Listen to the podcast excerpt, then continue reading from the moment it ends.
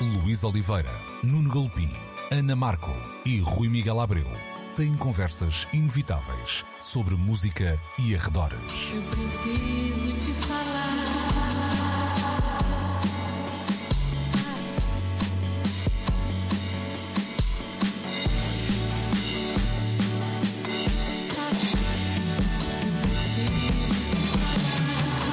Agora na Antena 3. Precisamos de falar.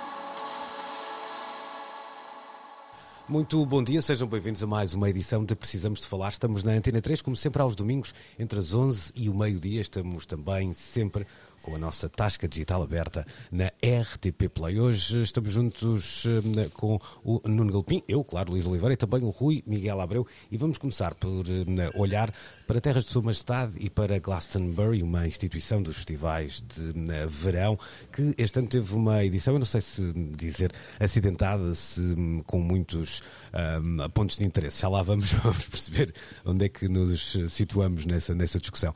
Tivemos, por exemplo, uh, Rick Ashley, esse mesmo, o senhor que disse que um dia uh, nunca desistiria de, de nós, ou, ou, dela, ou dele, nunca se sabe.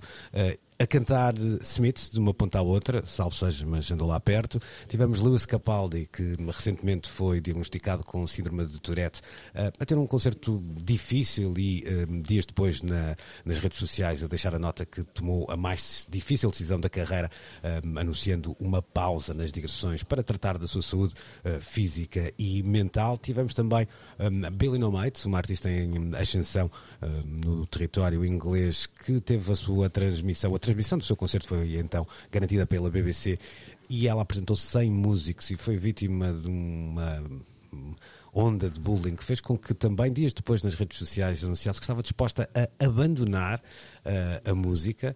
Uh, e tivemos por exemplo Elton John a fazer um concerto de despedida dos palcos ingleses. Uh, entre muitas outras coisas, porque acontecem de facto muitas coisas em, em Glastonbury por estes dias, são dezenas e dezenas de, uh, de palcos. Eu, eu há, há, aqui uh, pontos por onde uh, começar muito distintos, mas há um, um, lado que me parece interessante percebermos, e se calhar começo pelo Rui, que é que esta ideia de esta vetusta instituição dos festivais de verão continuar a, a conseguir ano após ano um, ter ondas de choque mediáticas que fazem com que se discuta o que acontece, um, não só em cima dos palcos, mas também um, de, de, Glastonbury. Ou seja, parece-me que continua, graças também, claro, a, a, esse músculo que falávamos, aquela dimensão gigante e, por que não dizê-lo, a amplificação feita uh, ano após ano pela BBC, mas continua a ser um, um, sítio que não é apenas mais uma edição daquele festival em que normalmente chove muito. Uh, nem, nem mais. Um, sabes que o ano passado tive a oportunidade de conhecer uma série de pessoas uh, quando estive em Brighton para o Love Supreme Festival que tinham acabado de chegar de Glastonbury, precisamente. Um, esse festival acontecia lá está, no final de junho, início de julho, o Love Supreme, um, e nesse festival conheci pessoas um, de, digamos, da elite social britânica, uh, nomeadamente um ex-governador do Banco de Inglaterra, um, que tinha acabado de chegar de Glastonbury, o que ele dizia que era um ritual que gostava de repetir, se não anualmente, com uma regularidade acima da média. E nós, que por aqui neste retângulozinho à beira-mar plantado nos habituámos a ler sobre Glastonbury, um, pronto, e a, e e a relacionar-nos com o festival, sobretudo através desse filtro que é proporcionado pela imprensa, pelos ecos publicados na imprensa britânica, um, sempre tivemos também uma ideia de um festival muito popular que agrega diferentes classes sociais e a ideia de classe é ainda muito importante uh, em Inglaterra, é como de resto em vários outros pontos do mundo, se calhar por cá também. Um, e pensarmos que um festival reúne estas elites com as fações mais populares uh, da, da, da, população, talvez pareça um pouco absurdo. Nós que estamos habituados, um, vá lá, de de vez em quando lá vermos um ministro ou um autarca uh, a frequentar uh, um festival, sobretudo aqueles que uh, têm lugar a norte, e vocês sabem ao que é o que me estou a referir, um, um, porque em Inglaterra a coisa é, é, realmente uma celebração e parece que há ali um verdadeiro encontro de tribos, não é? Também houve um Gathering of the Tribes em tempos, mas aqui são mesmo tribos essas que são separadas pelas barreiras da condição social social, da condição económica e também da condição cultural. E de facto aconteceram coisas extraordinárias em, em Glastonbury. Uh, por exemplo, uma das coisas extraordinárias que aconteceu foi eu poder ler um, um tweet do Steve Albini uh, e elogiar um, o, o, Rick Astley, nem mais, que entre os, além dos Smiths também tocou à bateria, sentado à bateria, uh, ACDC, deixando toda a gente boquiaberta. Um, parece que eh, Glastonbury prova que o tempo tudo cura e tudo muda, tudo altera, um, e é essa longevidade do festival que acaba por estar em causa aqui, porque é um festival que dura anos suficientes para de repente consagrar alguém como Rick Astley. Nada contra, todos nós dançamos contra, uh, contra não, a favor, de, todos nós dançámos com uh, os clássicos pop de Rick Astley quando éramos mais novinhos. Tenho a certeza que eu e o Nuno pelo menos o fizemos. Um, mas ver este estes anos todos depois algo assim acontecer é de facto incrível. E, uh, para terminar aqui a minha intervenção, tens toda a razão quando falas dos ecos na, nas redes sociais. Este é um festival que, de tão vetusto, se calhar um, não seria aquele que pensaríamos que teria melhor vida um, nesse metaverso das, das, redes sociais. Mas, de facto, tem um, e, e, e, com um impacto tão grande que só poderemos imaginar que em 2024 a edição será ainda mais uh, grandiosa e mais celebrada e mais participativa antecipada e mais discutida, eh, porque a julgar pela fasquia eh, imposta em 2023, eh, a coisa não estará fácil para outros festivais. É, e, e, é interessante, eu acho, é a minha opinião pessoal, que a BBC tem uma grande parte de responsabilidade nessa matéria, boa responsabilidade, já que foi capaz de ser muito, é sempre muito rápida. Um, a reagir ao evento e na capacidade que tem, de facto, em nos dar uma espécie de feeling de Glastonbury, à, à, mesmo à distância. Nuno, olhando para o que começamos. Olha, já agora deixa-me só dizer mais uma coisa. Uh, e, e, ontem, em preparação para esta conversa, passava os olhos pelo Guardian. A quantidade de artigos com Glastonbury no título é assombrosa. É isso, assombrosa. É isso, é isso. Ainda tem um poder, de facto, muito. Eh, essa tag ainda valiosíssima nos dias que, que correm no digital. Nuno, há aqui também uma coisa que me parece interessante e que, quer dizer, não é de, não é de agora, mas que um, o festival tem conseguido uh, manter. Há sempre uma, uma grande discussão um, quando, é, quando é lançado o cartaz sobre quem é que vai ser o headliner uh, do, do, palco principal do, do, festival e quem são então os nomes que compõem aquele cartaz gigante, sendo que mais, mais facilmente às vezes se apontam as falhas do que se percebe quem lá está, já que são tantos e tantos os, os nomes. Mas há, há ali também um momento de comunicação que me parece que continua a ser Hum, muito importante para os artistas. Nem sempre isso é possível acontecer em festivais em países periféricos como o português. Eu, eu lembro-me, por exemplo, ano passado, e eu estou à vontade porque não, não, não é nenhuma experiência pessoal que me está a toldar o, aqui o raciocínio, porque eu não estive nesse, nessa edição do Primavera, estava aliás bem longe daqui, mas lembro-me no ano passado, quando, uh, quando tivemos os Gorillaz no, no Primavera do Porto, e, e foi com alguma surpresa que muita gente percebeu que o concerto dos Gorillaz ia ser uma espécie de all-star todo reunido na cidade do Porto. E aí também, talvez, a marca a Primavera e essa percepção de, da banda que estava ali um, um, festival que é de facto também uma marca que tem essa capacidade de comunicação tenha feito alguma diferença. Glastonbury continua também a alimentar muito isso. Ou seja, dificilmente o que aconteceu, por exemplo, com o Rick Astley, que parece apenas uma brincadeira, poderia ter acontecido num outro uh, festival, da mesma forma que aquele momento com toda aquela simbologia, quase um um farewell uh, cantado e dito por, pelo Elton John uh, poderia ter acontecido noutro sítio, não é? Sim, uh, Glastonbury faz história desde 1970 e por um lado, uh, há alicerces que justificam essa marca histórica. O facto de o Reino Unido ser um dos polos mais ativos desde sempre desta cultura pop rock que alimenta estes palcos. Naturalmente, há bandas provenientes de outros universos, os Estados Unidos e o Canadá entram aqui em força, mas o Reino Unido é certamente aqui assim um berço vasto, não só de bandas, como de identidades e de relacionamentos desde sempre. E depois há o facto também da língua inglesa ser lida por todo o mundo, tudo o que acontece em Glastonbury, espelhado numa imprensa escrita em inglês, chega a todo o mundo. E esta história está assim a ser construída desde 1970, para já com esta fortíssima raiz local, identidade local, adesão local e depois uma capacidade de comunicação tem a ver com o facto de que o que ali se escreve nas publicações que são lidas em todo o mundo, automaticamente, desde 1970, faz notícia.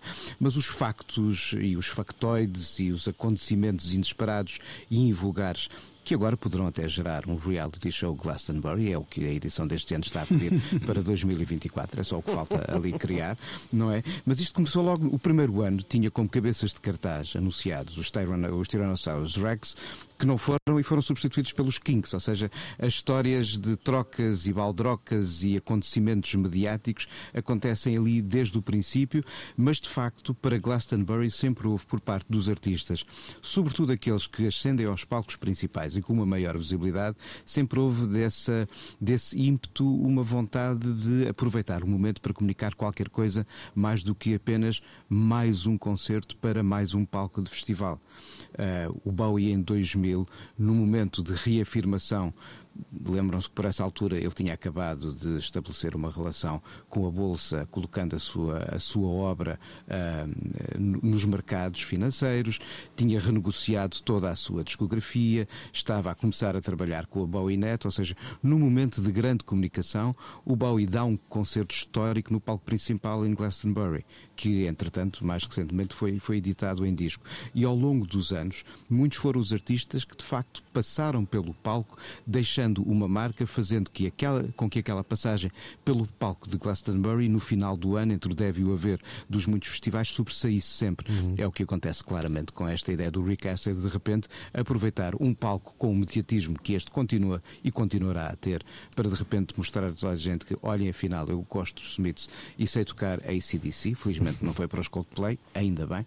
Eu continuo ainda a não fazer as pazes com o Rick Astley, mas sou, ah. sou, sou, nem sou, com os Coldplay. Nem com os Coldplay, não sou, sou um renitente, mas pronto, um dia, quem sabe, farei as pazes com o Rick Astley. Há quem diga que ele seria o melhor candidato uh, de sempre a primeiro-ministro de Inglaterra, porque ele Never gonna give you up, never gonna say goodbye, never gonna tell a lie. Não, mas depois, mas depois há um perigo de se cimentar no cargo e não querer sair porque ele fez o Together Forever também. Pois, está bem, é o, o, que é, o que é perigoso e a democracia pede rotação nos cargos, o que é sempre muito bom. Não, mas Together Forever pode também ser visto como um hino anti-Brexit, não é? é Together verdade, é com a Europa. É verdade, é pois, mas agora era preciso reverter muitas coisas e de facto era, era algo a reverter a bem de todos nós e, e de, dos, das indústrias culturais europeias e britânicas. É verdade. Bom, deixa-me deixa só voltar aqui a um, a um, ponto que eu toquei no início, mas que me parece de todos os episódios o mais impactante e que colocou também a BBC perante uma, uma situação de alguma forma delicada, porque teve que se pronunciar sobre a maneira como, como estavam a ser uh, não só geridas, mas como também utilizadas as redes sociais e tem a ver com o, conselho de, o concerto de Billy No Mates. Uh, a artista apresentou-se em palco descalça e sem músicos.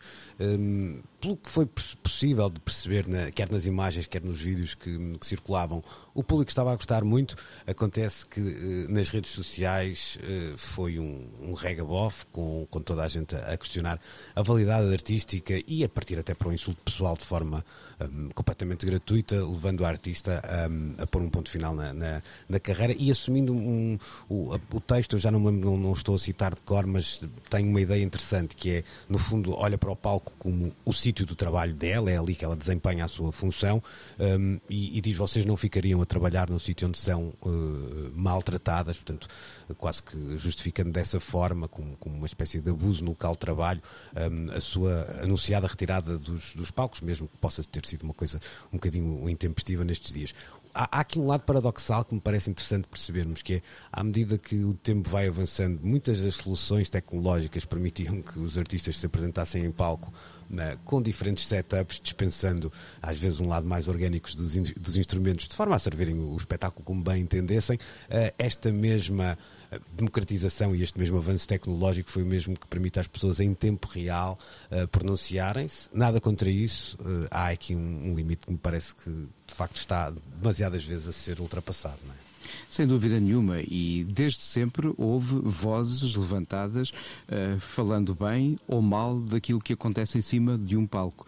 A forma como as pessoas hoje em dia reagem à massificação desse tipo de comunicação pelas redes sociais que tem um peso, se calhar, mais imediato e necessariamente socialmente diferente daquilo que era a clássica crítica uh, veiculada pela imprensa, porque a interatividade que se fazia em Glastonbury em 1970 era do passo à palavra, lemos no jornal que isto e, ora bem, siga a Marinha. Uh, de facto, há uma movimentação hoje em dia com outro volume, outra intensidade e outro automatismo que às vezes faz com que nem todos saibam lidar com esse, esse, esse, essa intensidade de acontecimentos. Mas, como dizia alguém que em tempos trabalhou connosco na, na RTP, estas coisas às vezes são três dias é preciso ter capacidade para deixar passar os três dias e a seguir já estão a falar de outro palco e não é preciso acabar com carreira nenhuma. Sim, eu percebo isso, mas ao mesmo tempo, quer dizer, é uma decisão. É, é muito difícil também caminhar nos pés da, da Billy No Mates e perceber o que é que. Naturalmente, caminhar nos pés é bonito.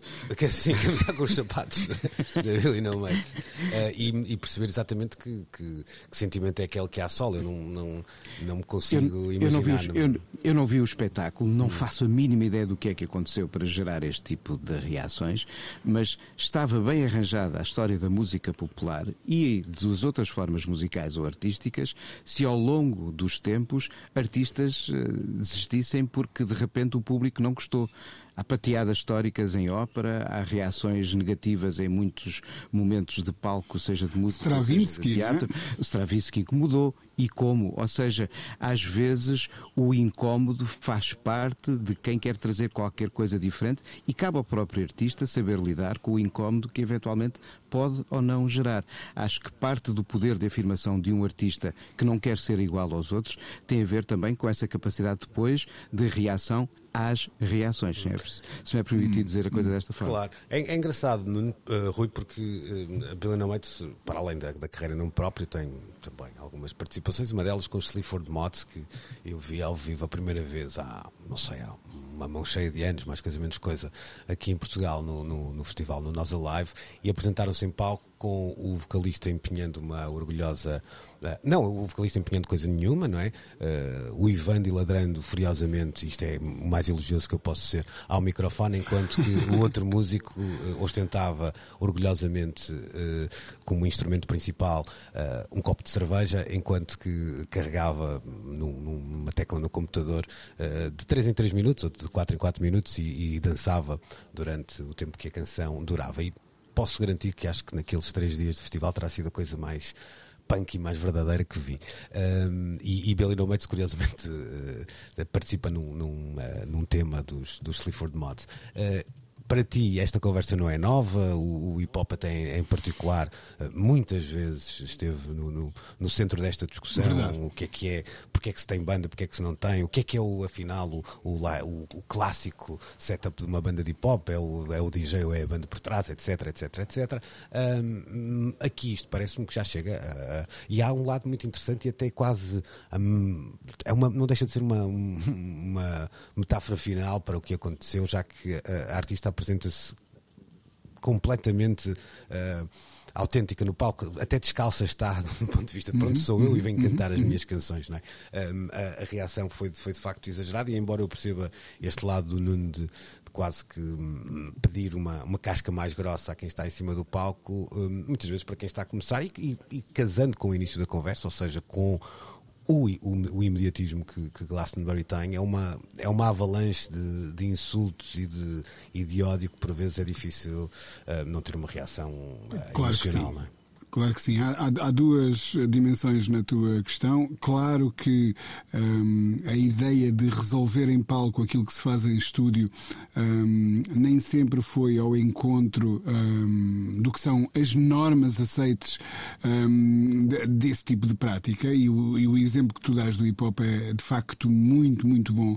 Hum, eu lembro-me de ter esta discussão uh, aqui há uns anos também, quando o JPEG Mafia assinou um concerto absolutamente absolutamente estrondoso e era ele também com um laptop de costas voltadas para o público um, e um microfone e mais nada. Um, e ao que eu perguntava, mas será que não seria mentir se de repente o que foi produzido num quarto qualquer, uh, precisamente com um laptop e um microfone, de repente em, em palco tivesse que, por obrigação de cumprir com uma norma qualquer, uh, transformar-se numa, numa banda, um, quando não há essa necessidade? A música foi foi produzida assim, é apresentada assim. Não, não me parece que se possa ser mais honesto do que isso. Um, e, e, no caso do hip hop, houve muitos músicos que, para entrarem, e isso foi-me confessado cá por alguns, por exemplo, um, que para conseguirem entrar no circuito convencional de concertos tiveram que transformar aquilo que se cozinhava em estúdio com giradiscos e samplers um, num produto com banda, de maneira a que os promotores entendessem que, ok, está aqui um espetáculo digno de ser apresentado. Uh, esse é um debate que continua, pelos vistos, na ordem do dia. A segunda parte da, da, da questão que levantas tem a ver exatamente com essa reação. Eu há bocado mencionava, penso que terá sido na Sagração da Primavera Primavera que um, essa pateada aconteceu uh, e o, o, Nuno poderá confirmar com mais precisão isso quando Disseste eu há bocado fiz... essa pateada e não a sapateada, não é? Exatamente, exatamente. uh, uh, que essa reação sim, sim. à apresentação da obra de Stravinsky um, gerou no início do século passado, um, mas aí essas reações eram contidas por um momento, por um espaço e não se propagavam como folho em palha, eh, fogo em palha seca, um, ehm, como acontece hoje em dia nas redes sociais. É que de repente, se calhar, gente que um, ehm, nem esteve lá, nem sequer ouviu aquilo que está a gerar controvérsia, não tem qualquer pejo em juntar-se à festa uh, e, e ter esse poder absolutamente destruidor. Por exemplo, muito recentemente, eu pus-me a pensar no que pensaria aquele cadete de polícia que uh, serviu de modelo a uma campanha lançada pela PSP uh, eh, e cujo propósito a mim me parecia nobre, o de tentar transformar uma oportunidade de recrutamento numa possibilidade de uh, maior diversidade nas forças da ordem portuguesas. Um, o que terá pensado aquele um, cadete, aquele homem, um, depois dos insultos de que foi alvo apenas por ter uma cor diferente da norma? as redes sociais têm de facto um, um lado de violência muito perigoso e com o qual nós ainda não sabemos lidar.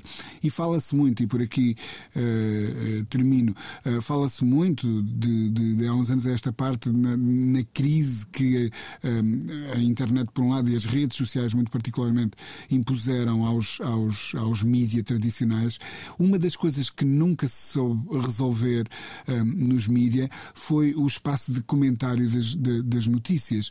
Por exemplo, um, houve muitos debates que abrir esse espaço de comentário seria um exercício de liberdade, mas há estudos que comprovam que são mais rápidas, mais lestas e mais participativas as vozes negativas do que as vozes de apoio e que por cada comentário positivo hum, é mais fácil surgirem 20 ou 30 negativos. Eu não tenho aqui à mão as, as, as estatísticas, mas não há de andar longe disso um, que, que, que surgem. E, portanto, esse grau de violência nas redes é, é absurdo e as figuras pop são aquelas que mais se expõem a esses perigos, sem dúvida. Pois é, que, exatamente, era isso que eu ia dizer. Há, há um grau de exposição que pode-se achar, é, mas a pop é uma coisa um, menor quando comparada a música pop, mas quando comparado com os exemplos que o Rui estava a dar. Não, mas é, é o trabalho de muita gente, muita gente mesmo, uh, não só até o, que sobe ao palco. Só aí uma, uma anuncinha que eu não, não concordo uh, tanto, mas é um, é, um, é um pormenor e que tem a ver com o impacto. Uh, das coisas. Noutros tempos estavas a dar o exemplo da, da apresentação da Sagração da, da, Primavera, aquilo não deixou de ser assunto durante muito tempo, até porque as pessoas uhum, nos dias seguintes e, e, semanas seguintes não tinham Ora, não, sim, não ligavam. de jornal, etc. Sim, e era sim. discutido nos cafés, etc, etc, até porque as pessoas não podiam ir ver o, o Paris Saint-Germain Mónaco na, no fim de semana seguinte, nem ligavam a, sei lá, Antena 1 Antena 3 para, para se distraírem com outras coisas, mas era, era restrito a uma, uma elite informada, de alguma forma, uh, por mais que muitas vezes fosse de facto violenta, não tinha esse lado de turba que tu falas e de muito hum. até. Uh... Sim, e, e, e, e há um outro lado nesta questão que hoje em dia se evoca que eu acho absolutamente absurdo também, que é, há, eh, por exemplo, já vi isso ser dito em relação aos jogadores de futebol quando são veiados uh, e até alvo de insultos, muitas vezes racistas, aguentar, uh, quando é? se trata. Não, é? não pagam-lhes o suficiente para aguentarem, o que me parece uma coisa que, como se o dinheiro nos desse uma carapaça uh, que fizesse com que deixássemos de ser humanos. Hum. Eu estou aqui a usar um nós e eu não tenho dinheiro algum, portanto não posso ficar de, fo de fora desse nós. Uh, não tenho essa carapaça de todo. Mas é isso, é essa ideia de que um grande ordenado uh, vem com uh, uma grande capacidade para aceitar insultos. Parece-me estúpido. Pois, ou pelo menos não é uma, uma equação que, sempre, que sempre seja infalível, não é? Poderá, é, de alguma forma pisar mais vezes grandes palcos, seja um artista, seja um atleta, prepara-os mais para encararem situações adversas, mas não, não implica que sejam sempre imunes a situações adversas, não é? Como, como nós não claro, somos, como claro. nós não somos. Bom, ficamos por aqui. E, e acho sempre, deixa-me só hum. acrescentar que insultos identitários são bem piores do que insultos quanto a uma atitude criativa. Sim, até porque alguns deles claro. são, até porque alguns deles são mesmo crimes, não é? Não, não, é que são criminosos, estão tipificados. É que precisamente estão tipificados hum, como é crime. Ok, vamos uh, um, deixar cair então Glastonbury 2023, na certeza, porém, que em 2024 uh, eh, o uh, Vetusto Festival Inglês será novamente assunto aqui e um bocadinho pelo mundo todo.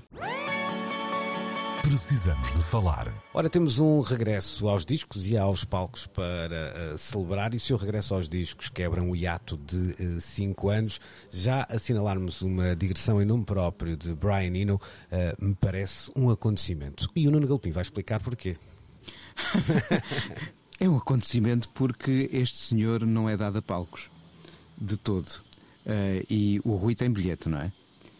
Não me tem digas. um par de. Um, é verdade. Não.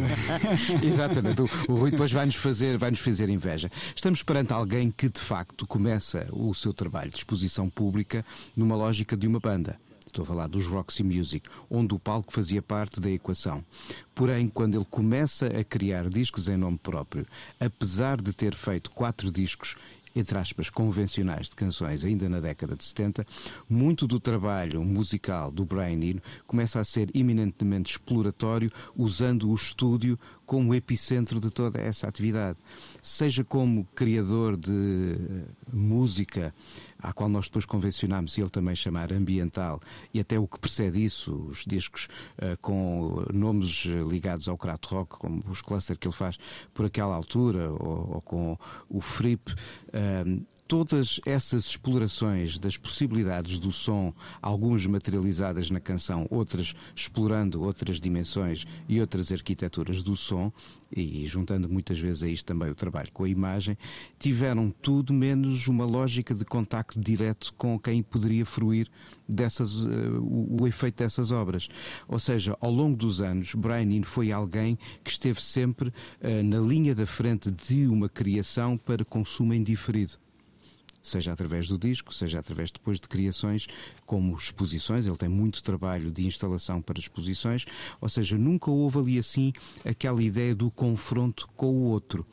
Uh, a ocasião que se desenha agora de curtíssimas uh, atuações, porque é uma mini digressão, é um momento único para finalmente podermos eh, estar perante alguém que nos habituámos a escutar em muitas frentes, nos seus discos ou nas colaborações, e que não tem de todo este tipo de vivência eh, trabalhada numa carreira que já vai para lá de 50 anos. Hum. Talvez por, por isso, isso, também, talvez por isso também o espetáculo hum, ameaça, no bom sentido, uh, ser algo de facto distinto, não é? Vamos ter uma, Vamos ver, uma orquestra, uma filarmónica. Sim, sim. Eu não sei se, se haverá uma noção de espetáculo visual que distraia da música, porque sempre foi Brian Eno alguém que trabalhou a, a, a nossa concentração de atenção, às vezes, nos mais ínfimos detalhes do som. De resto, a, a, música ambiental que ele começa a criar em meados dos anos 70 uh, emerge depois de um período de convalescença no qual ele dá por si a escutar as periferias uh, dos silêncios, não é? Ou seja, sempre foi alguém que nos chamou a atenção para ouvir com atenção. Não sei até que ponto ele nos vai distrair com mais do que um palco, eventualmente com imagens. Mas por isso eu não associaria, não associaria necessariamente a expressão espetáculo a um concerto do Brian Eno. Acho que vamos estar mais próximo de algo que, podendo ter som e imagem, será claramente uma ideia de concerto. Há uma, uhum. há pelo menos do que já se sabe, haverá uma filarmónica com Exatamente. um maestro, há também um ator. A orquestra do Báltico, não é? Exatamente, uhum. o Baltic Sea uh, Philharmonic. Uh, há também o, o, maestro já, já indicado e há também a presença de um ator em palco. E eu até diria isto porque uma das. Uh, apresentações, salvo até a Londrina, uh, pressupõe dois concertos no mesmo dia, portanto há aquela Exato. ideia uh, que de facto muitas vezes é, é, difere para, para o que é um, um concerto um, pop rock mais convencional, em que a coisa se estende por, por horas, portanto, talvez aqui um, um espetáculo mais pensado, mais uh, contido. Rui, deixa-me uh, também pegar aqui num outro lado. Se calhar a primeiríssima pergunta que me poderia vir à cabeça seria tentar fazermos um paralelo e perceber se seria possível termos os artistas hoje com uma ausência do palco tão grande e um caminho tão relevante feito ao mesmo tempo.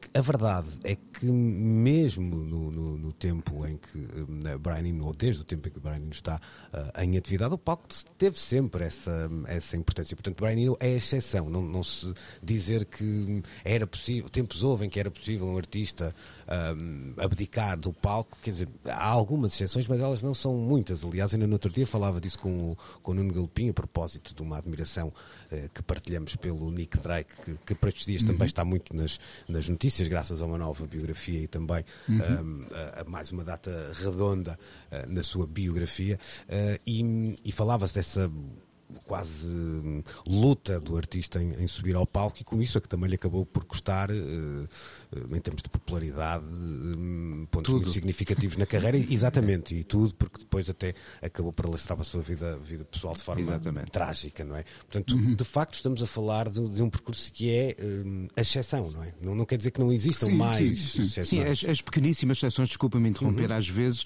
materializaram-se em projetos como os Heaven 17 ou outros que uh, levaram tempo a reagir ao palco. Os próprios Pet Shop Boys levaram tempo a, reagir ao palco. Os Pet Shop Boys fazem uma primeira digressão em 89, estando ativos discograficamente desde 84. Mas é um hiato de 5 anos até encontrarem a linguagem visual ou cénica que pretendiam para a sua música.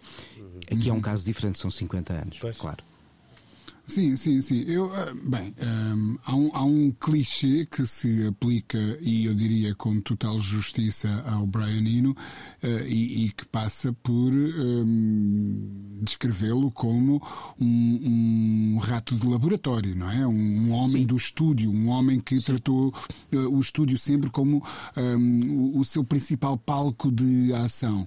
É, é, difícil entender se, a dada altura, a carreira dele uh, alcança maior notoriedade enquanto artista em nome próprio ou um, ehm, como uh, produtor, uh, e eu diria até que há três valências distintas no, no, percurso do, do, do hino, e isto dentro da música, porque já se percebeu que o percurso dele vai bem para lá da música, ele também tem uma participação bastante ativa no universo das, das artes visuais, das artes plásticas, mas dentro da música ele tem sido, uh, por um lado, um artista solo, por outro lado, um colaborador um, com algum afinco, ele que fez discos com, um, há bocado o, o, Nuno mencionava Cluster, mas também fez uh, com uh, o Brian Eno enquanto artista convidado, desculpa, com o David Bowie, fez também discos com o David Byrne, fez discos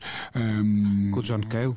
Com o John Cale, precisamente. É Portanto, ele tem feito esse trabalho com os portugueses, com os portugueses da Gift, já agora. Mas aí, já, aí na qualidade de produtor, mas eu, também, é? mas também com música. Ele, tá, É, ele é toca ele chega a toca subir ao palco uh, com e eles. toca, exatamente, chega a subir ao palco numa ocasião É verdade, em Londres para é tocar verdade. com O eles. que, dá, o que se calhar a esta distância, na altura, isso não foi tão relevado a perceber o, a- o histórico dessa, de- de- eh, dessa subida ao palco. Ou seja, não era um momento comum de Não, ok, anda cá, anda cá acima. Não é? Sim, o Robert Fripp foi outro dos músicos com quem hum, ah, colaborou. Portanto, havia esse lado, por um lado, colaborativo, por outro lado, de exploração solitária. Ah, e outro do- colaborador recente foi o seu próprio irmão Rogerino, com quem, aliás, fez algumas das últimas apresentações de palco. Tocaram, é? tocaram ao vivo em Atenas, se não me falha a memória. Exatamente, também uma coisa super rara, um- uma ou duas apresentações e, e- e ficou-se por aí. Hum, portanto, há esse lado colaborativo, ao lado do animal de estúdio, do rato de laboratório, do experimentador, eh, quase de um ponto de vista científico que ele sempre cultivou, sobretudo como produtor, e depois o lado de, de- de, eh, artista solo que em boa verdade sempre produziu uma música que hum, não é assim tão compatível com o- os palcos. O recurso à tecnologia, a forma como a música é trabalhada, se calhar hum, o, o Brian Eno, que aliás trabalhou com um músico que sempre se debateu com estas questões, o que é que deve ser um concerto ao vivo, eu estou a falar do David Byrne, e que tão brilhantemente tem resolvido essa equação hum, em palco. Se calhar, eh, como é que se transforma num espetáculo algo que é produzido em profunda concentração hum, numa mesa de mistura, num estúdio qualquer, se calhar em longas horas de trabalho de minúcia. Hum, e, e por isso o Brian Eno foi dispensando esse lado da, da sua carreira. Ok, talvez nunca tenha realmente precisado disso. Hum, ele é um, um artista que, enquanto produtor, na sua qualidade de produtor, hum, eh, subiu, ascendeu à elite desse hum, campeonato, não é? E eh, mencionávamos os Gift, mas ele trabalhou sobretudo com gente como hum, os U2, eh, Coldplay, eh, eh, e, fez trabalhos pontuais para hum, outros artistas com. eu acho que o, o Hino tem essa condição de, enquanto produtor, trabalhou com quem lhe pagou muito bem e com quem ele próprio quis trabalhar. Ah, nesse, os, to- os Talking Heads estão claramente nesse segundo capítulo, não é? De- de- de certeza, não de é? Era a certeza, banda certa para eles explorar qualquer coisa por aquela altura e, fe- e fizeram discos incríveis. E, portanto, ele trilhou um, um- um caminho tão próprio que dispensou essa obrigatoriedade de ter que andar na estrada ah, semanas, meses, anos sem fim, ahm, de maneira a, a- a poder sobreviver. Ahm, e, portanto, fez isso muito bem. É por isso mesmo um luxo a que eu não podia resistir. Eu vi a, a notícia primeiro ahm, no Twitter de que iriam ser anunciadas as datas para o South Bank Center.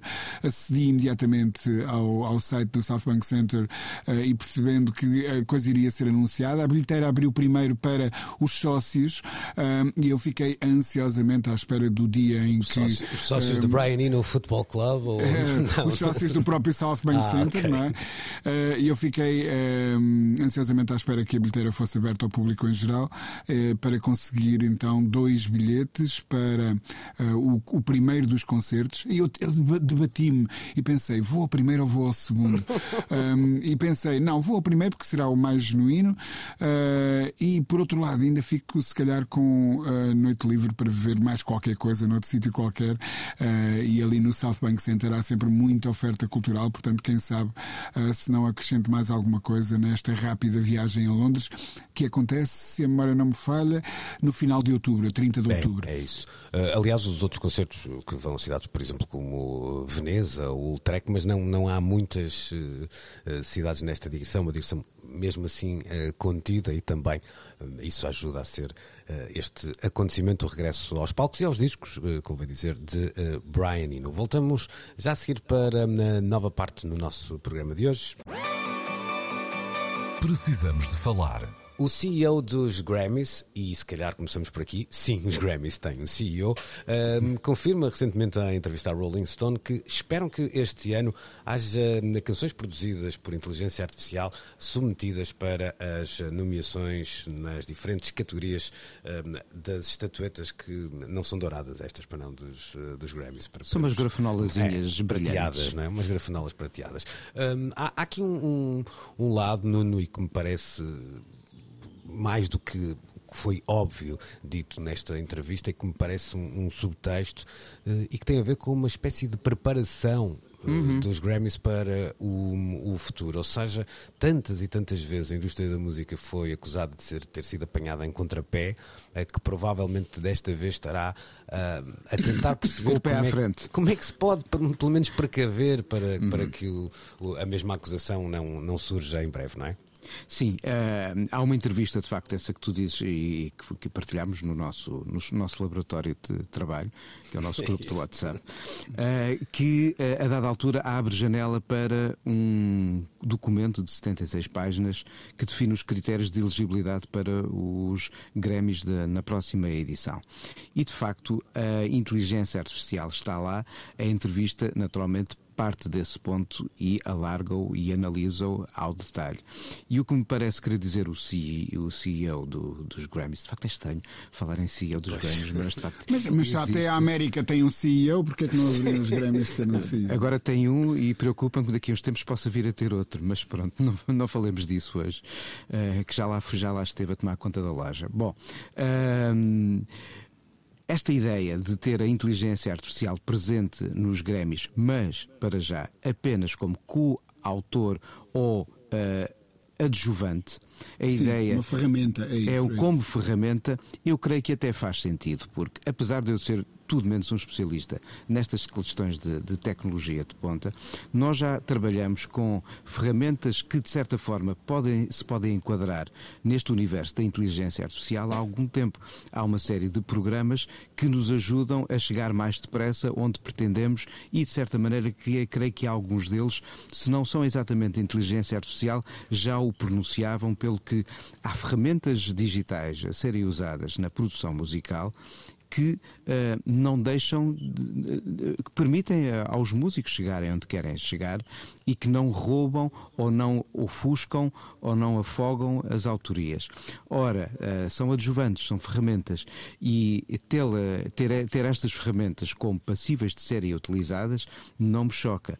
O que me começa a assustar mas tantas vezes nos assustamos com tantas coisas. Ainda há dias falava sobre como o mundo se assustou com os joelhos do Elvis quando eles se mexeram ao som do Hound Dog em 1956 e depois ver os joelhos a mexer deixou de assustar muita gente. A coisa aqui naturalmente é um bocadinho, é eticamente diferente de um shake-shake de joelhos, mas a inteligência artificial claramente está a conquistar espaço de manobra em muitas áreas da atividade humana e a criação parece estar a ser uma delas ter prémios que destacam a criação a alargar a sua elegibilidade à presença da inteligência artificial, para já como ferramenta parece-me bem.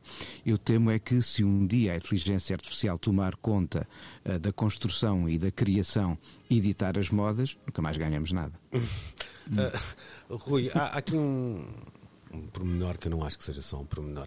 O, o, este CEO de que temos falado chama-se Harvey Mason Jr. e é também ele um, um, songwriter, um escritor de canções e um produtor por e produtor, próprio. Isso. E ele próprio confessava que, um bocadinho o que o Nuno dizia, que, que já andou perto do, da utilização da inteligência artificial nas suas próprias composições como vá lá, como um, uh, uma ferramenta que, que auxilia a chegar a um, a um determinado uh, caminho. Vês também isto como, como eu estava a dizer há pouco, uma espécie de profilaxia já feita pelos Grammys para que consigam de alguma forma encaixar já a, a, inteligência artificial antes que ela se possa tornar um, um problema e, e, que levante questões sobre a legitimidade, a autoralidade, a originalidade, uhum. etc, etc. Claro, claro que sim, claro que sim. E, e aliás, eh, vejo os Grêmios, neste caso, a posicionarem-se um, atempadamente, um, começando uh, ou iniciando aqui uma discussão. Um, ao, ao, estabelecerem estas regras, eles vão impor esta discussão. Ou seja, uh, há uma ideia de que é importante discutir limites. nós, uh, eu volto aqui ao exemplo da, da, da imprensa um, habituámos-nos ao longo dos anos a ler disclaimers em peças uh, publicadas na imprensa do género. Uh, esta notícia foi alterada perante novos factos à hora X, ou um, o, o, jornal Y ou a revista Z pôde viajar para realizar esta reportagem a convite da instituição A ou B, um, ou da marca uh, qualquer que, que, possa ser. portanto, sempre fomos vendo estes disclaimers. Eu pergunto-me se, por exemplo, se a partir de agora, hum, se uma reportagem, uma notícia, uma entrevista de alguma forma tiver hum, a inteligência artificial como uma das suas ferramentas de realização, será que não deveríamos começar a, a, a ler hum, esse tipo de disclaimer até para percebermos a diferença entre uma coisa que é produzida apenas por mão e mente humana uh, e outra que uh, terá esse tipo de intervenção? E eu penso que é isto que os Grêmios estão a, a, a tentar fazer, mapear um, a, a, participação da inteligência artificial na, na, música que é produzida contemporaneamente. Eu lia ontem mesmo um, um texto muito divertido do nosso grande amigo Ted Gioia um, sobre os Steely Dan. E, e, era basicamente uma confissão, como ele também se tornou fã uh, da banda que nos deu o belíssimo Adja, por exemplo. Uh, e dizia ele, a dada altura, que um, começou lentamente ao longo dos anos, ele que fez parte de uma tribo jazz mais intransigente e que via no Steely Dan uma banda pop, um, começou a entender a profunda uh, ironia das letras e, e sobretudo, o, a capacidade dos músicos uh, que tocavam nas sessões dos discos do Steely Dan como algo que os elevava acima da média. E depois acabava o texto, e aí ligo isto à, à questão da inteligência artificial, um, a dizer como aquele tipo de musicianship, um, aquele tipo de capacidade técnica foi sendo empurrado para fora dos estúdios um, graças à progressiva entrada da, da tecnologia. E diz ele que não é, não é e não é de todo discurso de velho, mas ainda recentemente, a propósito do Hip Hop 50, eu tive a oportunidade de mergulhar num, num rabbit hole em busca de, do Herbie Flowers e da, eh, da linha de baixo que ele criou para o Take a Walk on the Wild Side do Lou Reed, a, a convite do David Bowie.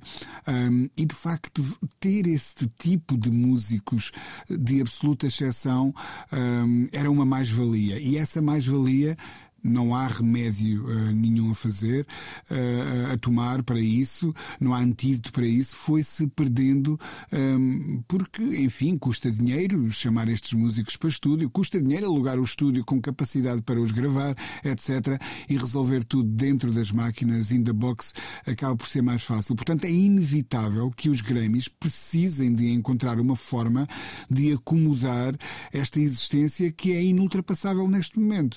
Um, ehm, é mais do que óbvio que se vai tornar uma ferramenta coadjuvante. E não há muito tempo eu ouvia um, um letrista em Portugal a dizer que já usa a inteligência artificial um, para procurar as rimas certas, para conferir que está tudo certo com as métricas, uh, das coisas que escreve, etc.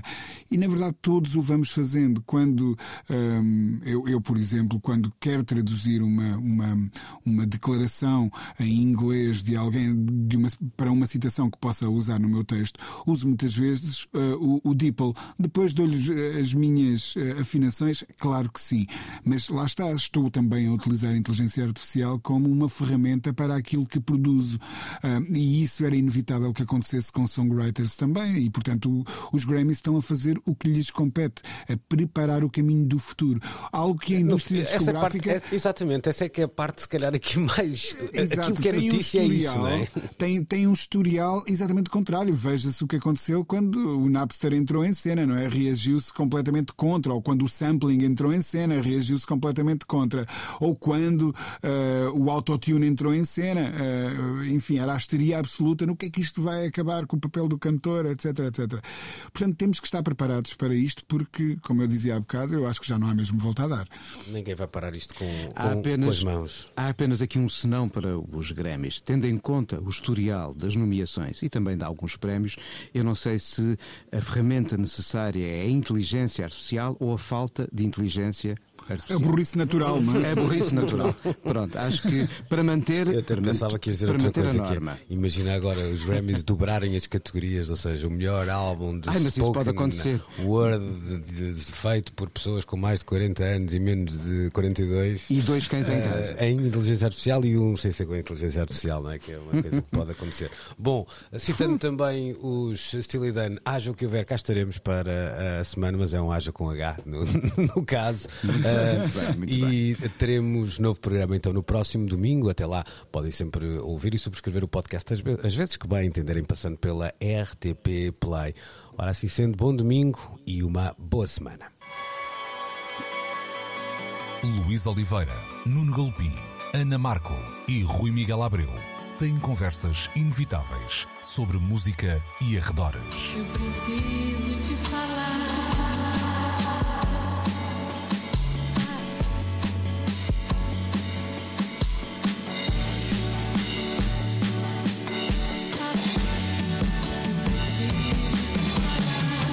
Agora na Antena 3. Precisamos de falar.